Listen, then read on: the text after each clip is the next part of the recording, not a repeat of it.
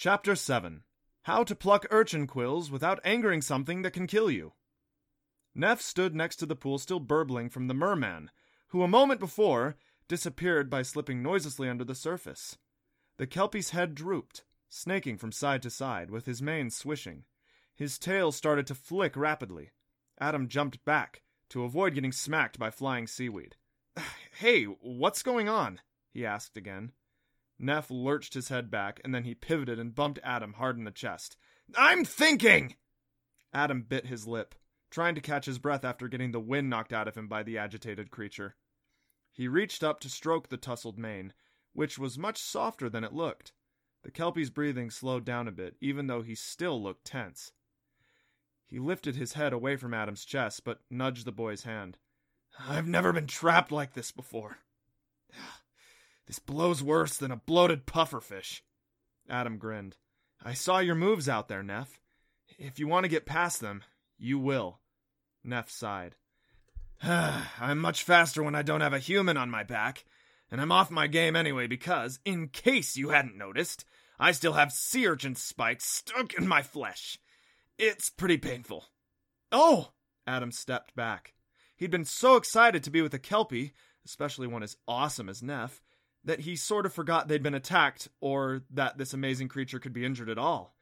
Injuries made the Kelpie suddenly that much more real, and the line separating what he'd always hoped was real and what really is shattered in his brain. Magic existed right in front of him, and it was in pain. A dozen small black spikes jutted from the Kelpie's wet, sweaty flanks, and fluorescent blue liquid oozed from the wounds. Adam reached forward, anxious to help. Hey, uh, I'll pull those out for you. Careful! Those barbs are hooked on the end. If you just yank it out, you'll rip holes in my skin. My dog got attacked by a porcupine once, and they have hooked quills. I know what I'm doing here. If you hurt me, I leave you here to swim out on your own. As if a land troll like me could do damage to those sea urchins or a pack of dragonfish. A soft puff of air blew out from Nef's nostrils, and Adam was pretty sure he made him laugh. With a wide grin and nervous confidence, he leaned in and carefully started sliding out the spikes, one spear at a time. He made sure to twist up when he felt it tug inside, so it would pull free without hurting the Kelpie more. Nef winced, but after the first one, he snorted his approval and nodded. Carry on, land troll. Adam rested his head against the Kelpie's side, concentrating as he worked. But his mind wandered to the conversation he heard between Nef and the merman. So there's a reason they're chasing you. What is it? Nef tossed his head high and nickered, but ignored the question. He closed his eyes, and his head drooped. Finally, he craned his long neck to look at Adam, his green, glowing eyes filled with equal parts fury and despair. It's a long story, and I don't get most of it. I'm pretty young for my kind, so I don't know how it all started. What about that bad guy, the mer... mer dude talked about? Some some guy named Phevos? Nef nodded. He's from an old Atlantean family, and he's one of the best fighters I've ever seen. Now, I can shapeshift when I fight, and I have some pretty epic moves, but he bested me. See this scratch under my foreleg? He lifted his left front leg to show Adam a long white gash with bits of scab still clinging to it. I got this when he took my Cleo. I wasn't even Kelpie at the time, land. I was wind. Adam jerked on one of the quills in surprise, yanking it out accidentally without twisting the hooked end. You were what? Ouch! Ah! You heard me. The wind. I shapeshifted into the wind to get away from him, and his fire dagger slashed at my leg as I was getting away. How does someone even move that fast? Adam wondered. Nef stamped and shifted his weight to one side, cocking up a back leg as he watched Adam thoughtfully. He's a natural fighter who has all the training and all the weapons of the money Atlantis can buy, along with the support of the ruling clan and his own private army. He might not be the actual ruler of Atlantis, but he's in charge and responsible for the purge. What's the purge? That's the reason you and I are enjoying this lovely afternoon in a damp cave hidden in a rocks a few hundred feet below the ocean waves, with you pulling urchin spikes from my side, and me with sharp rocks digging into my hooves. Phevos doesn't like hybrids in Atlantis. He wants to get rid of them all. Adam pulled a face. That sounds bad, like ethnic cleansing or something. Whatever you humans call it, that's what he's doing. He doesn't like hybrids, or anyone who likes hybrids, tainting the purity of their advanced society. Is a hybrid like a part magical being? Adam asked. Yes. That's why he went after the Tria.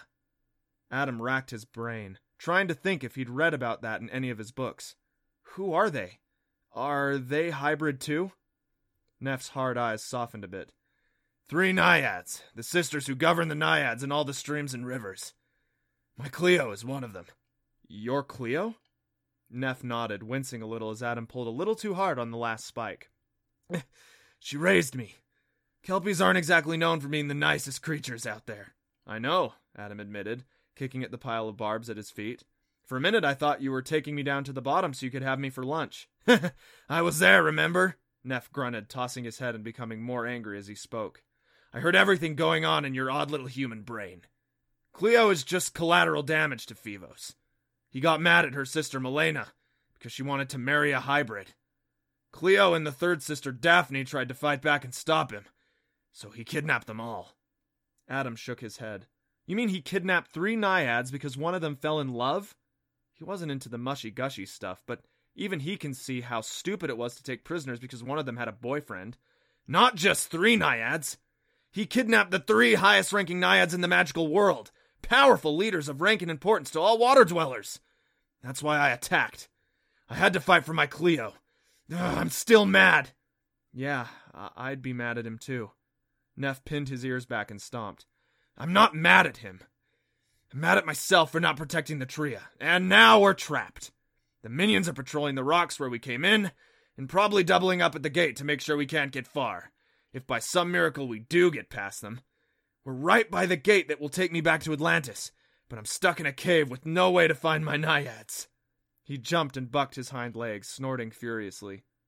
Adam took a deep breath and stood back. The Kelpie jumped and twisted in the little cavern while pebbles shook free and rained down from the walls. Adam's mind spun. He tried to wrap his head around everything naiads imprisoned, an advanced magical society under attack from within, and a bad guy who wanted to get rid of anyone he didn't consider pure enough. A Kelpie now stuck in a hidden cave, deep beneath the rolling waves. A Kelpie whose magic could keep Adam alive no matter how deep they went. An actual Kelpie, not imagined or from a book. A Kelpie who could shapeshift and. Shapeshift? Hey! I got it! Nef stopped kicking, turning to stare at Adam with his neon green eyes glowing in the shadowy grotto. You can really change shapes, Adam approached excitedly, reaching out to touch Nef's sweaty flank. Didn't I just say that? Into anything. Or does it have to be something specific? Anything. Because I'm awesome like that.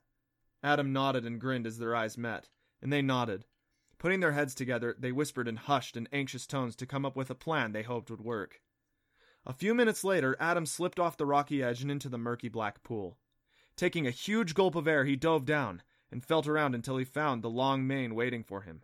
Wrapping himself as tightly as he could in the grassy fronds of Nef's seaweed mane and tail, he finally breathed normally. He watched with incredulous delight as the beast whose stomach he floated under glowed a vibrant blue.